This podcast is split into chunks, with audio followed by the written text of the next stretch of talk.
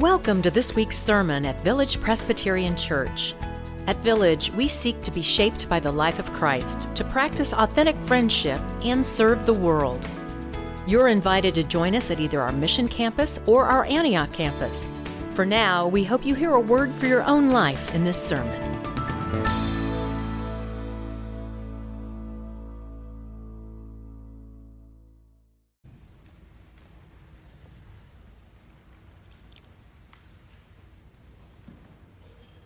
Reading this morning is from the closing verses of Matthew's fifth chapter. I'll begin reading at verse forty-three and read through the end of the chapter.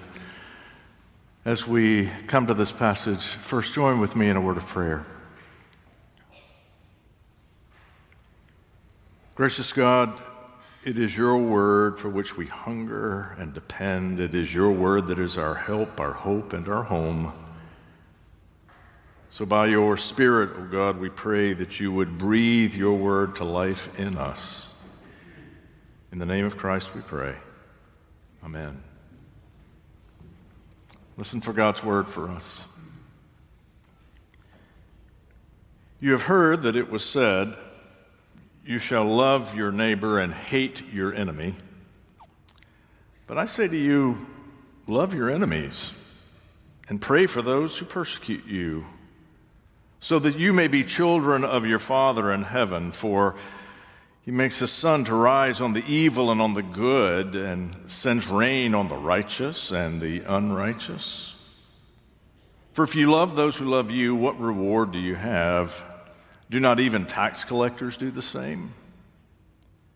And if you greet only your brothers and sisters, what more are you doing than others? Do not even the Gentiles do the same? Be perfect, therefore, as your heavenly Father is perfect. The grass withers and the flower fades, but the word of our God shall stand forever. Amen. So first, a word of gratitude to you. I thank you for this series. Back in April, I asked, what would you like us to talk about? And over the past ten weeks, you have given us a chance to think together about some important questions. We've talked about citizenship. We've talked about forgiveness. We've spent some time reflecting on prayer. We ask, where do we find the fingerprints of God even in the midst of suffering? We considered the politics of Jesus, and the series began with what my family calls the four things. You have raised some difficult questions, and I am not surprised. You are thoughtful people.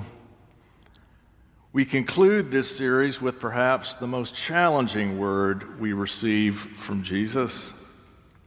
Everyone agrees that the ministry of Jesus is a life of love. There's nothing more commonly associated with Christian faith than the idea of loving one's neighbor. The passage we read last week cited that commandment from Leviticus. Love God with all that you are and your neighbor as yourself. But Jesus doesn't stop there. Jesus takes this idea of love and pushes it to unreasonable limits. Jesus seems to believe there is no circumstance, no situation where love is not the response. Love even your enemies, he says. But why? What good does that do? Do, do you think if you treat an enemy with kindness and grace, with love, that it will change them? I wouldn't count on that. It seems about as likely as this little video.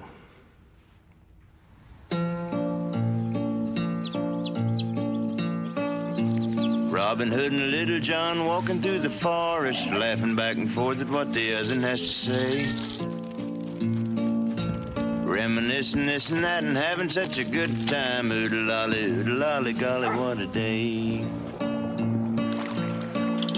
Never ever thinking there was danger in the water they were drinking, they just guzzled it down.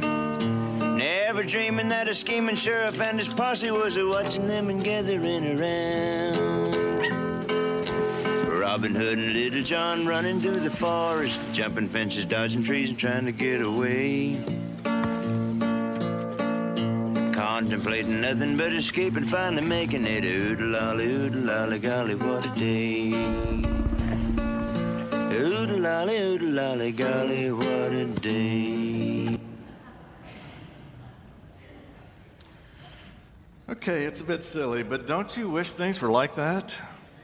Where friendship could emerge even when it's beyond reason, where cats and chicks could snuggle together, where dogs and lion cubs could roll in the grass, where sheep and elephants could play together in the sandbox.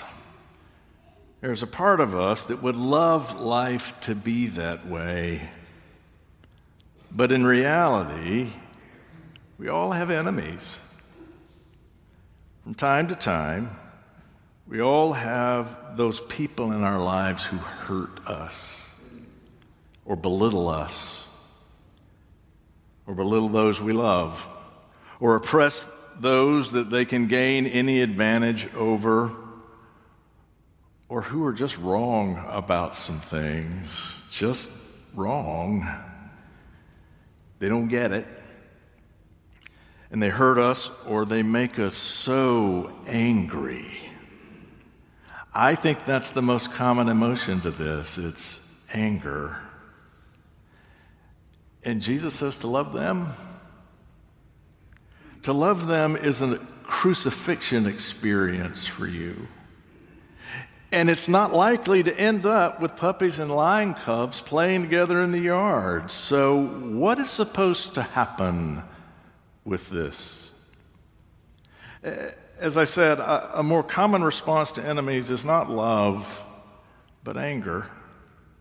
There's a lot of anger in the air these days. We are a divided nation, and public discourse is often hostile. Seldom is public discourse shaped by love. No, public discourse is primarily shaped by anger. My friend, Reverend Scott Black Johnston, he's the senior pastor at Fifth Avenue Church in New York City. He has an excellent book that is coming out in a couple of months, and in it he notes that there are people around the world who are paid to fabricate stories for social media with the entire point is to make readers angry. And it's working. Uh, N P R reports that eighty-four percent of Americans identify that they're angrier now than a generation ago. My friend Scott writes, "We are angry with politicians on the other side. We are angry with media who support them. We are bent out of shape with thick-headed family and friends who do not share our particular brand of anger." I get it. Anger is a power. And there is a place. There's a place in us for anger.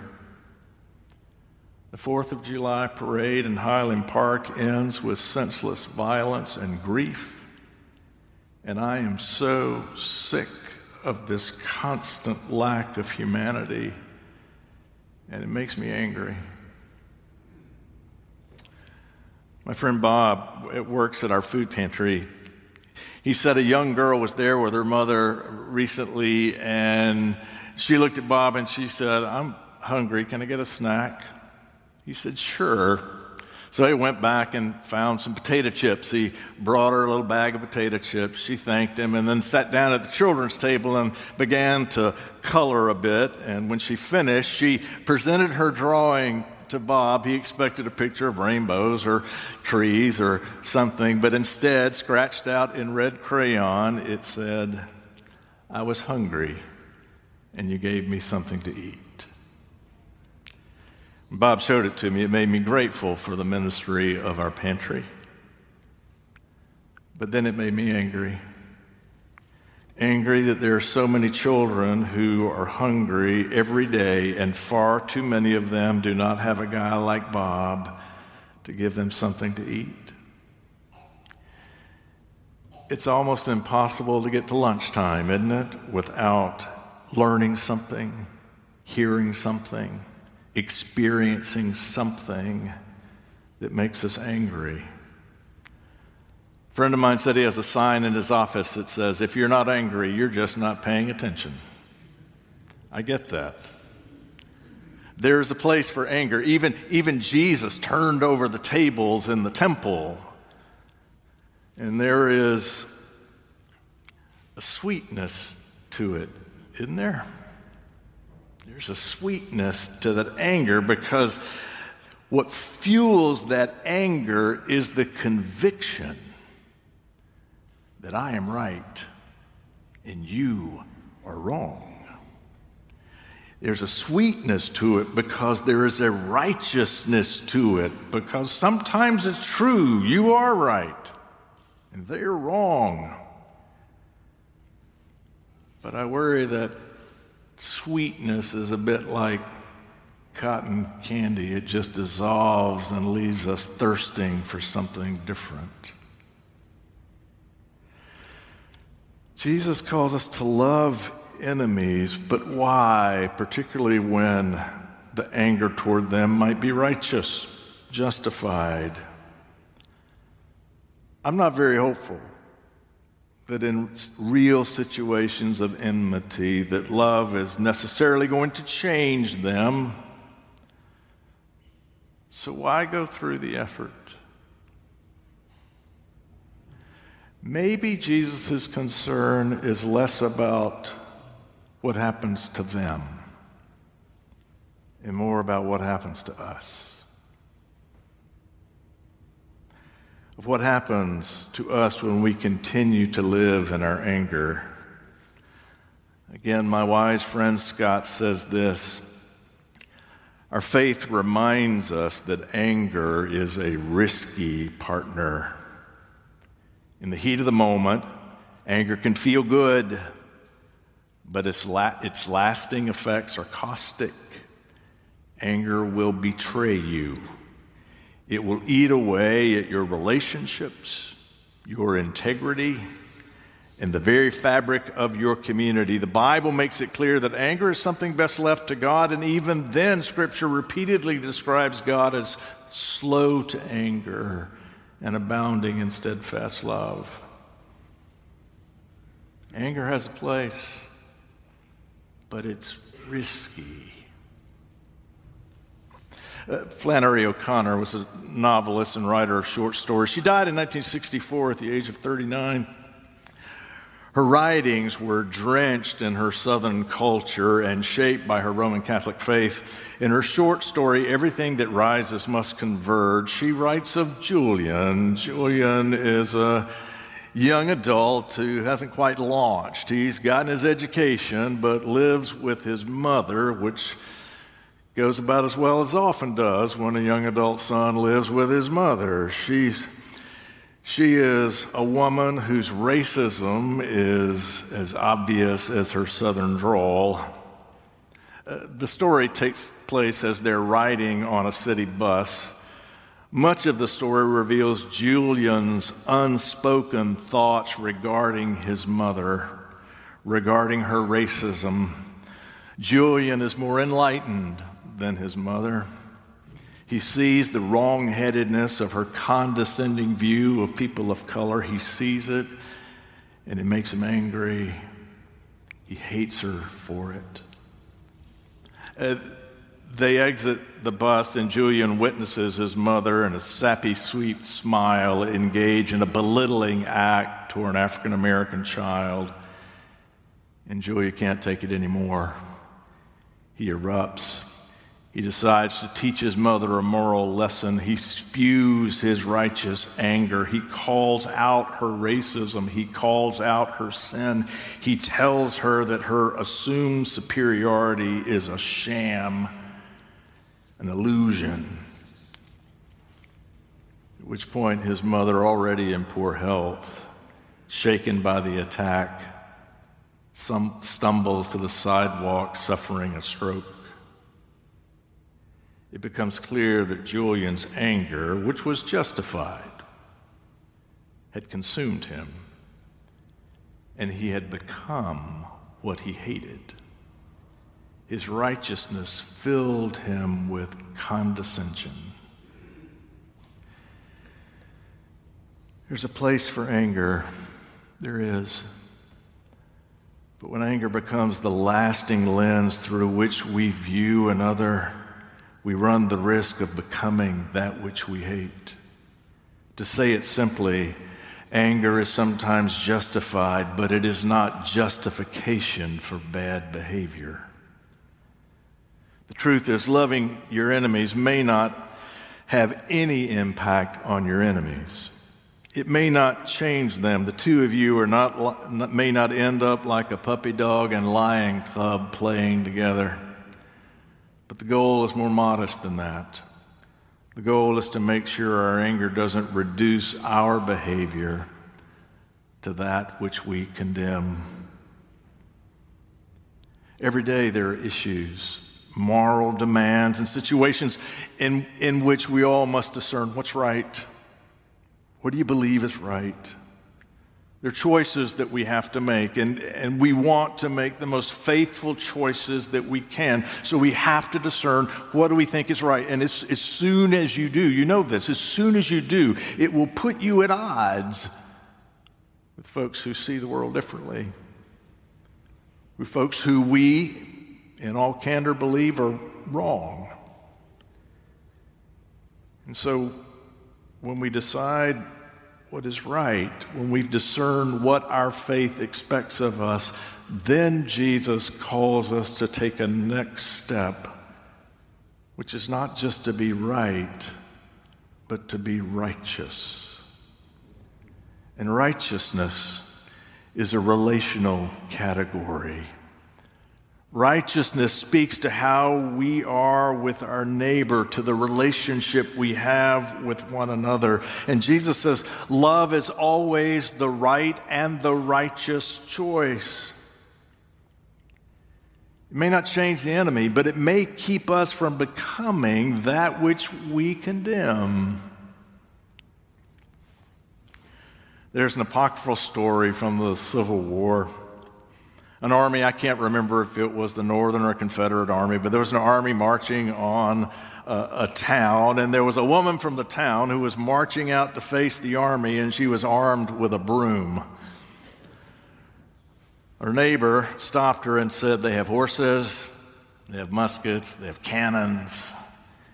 You can't, you can't win with just a broom." She said, "Maybe not, but at least they'll know whose side I'm on." Part of the challenge of the faith is the call, as we said a few weeks ago, to react to the world less shaped by what the world does to us and more shaped by what God has done for us. That's the side we're on. I bet you've had this experience. I got I got an email um, in the last couple of weeks. I got I got an email. Somebody I didn't know, somebody from the community, um, and and and let's just say it was someone who was less than enamored with me. Um, it, it was someone who was fairly convinced my read of Scripture was was lacking, and and someone who was convinced that if I was not Satan himself, we were friends. And and I read it, and it was ridiculous, and it made me angry. And so I crafted a response, and it was eloquent, and it was clever, and it was devastating. And thank God I didn't send it. I let it sit until my anger no longer governed my response. And then I wrote a response much less eloquent or substantive or convincing, but it was kind. At least I hope that's how it was read. And my emailer probably feels justified, and that's fine. I don't know. But I know that I'm grateful that I don't have to be ashamed of what I blasted out in an angry moment. I'm grateful for that. You've been there. Are you angry? Most folks from time to time are. Some folks are just angry all the time. It's often justified. It's just not as often the most precise tool for making things better. So Jesus says, try love. There's no circumstance where love is not the right response and the righteous response. It may not change the world, but at least the world will know whose side you're on. Pray with me. Gracious God, we believe. Help our unbelief. In Christ's name we pray. Amen. Thank you for listening to this week's sermon at Village Presbyterian Church. Learn more about us at village pres dot org. And we invite you to join us again next week.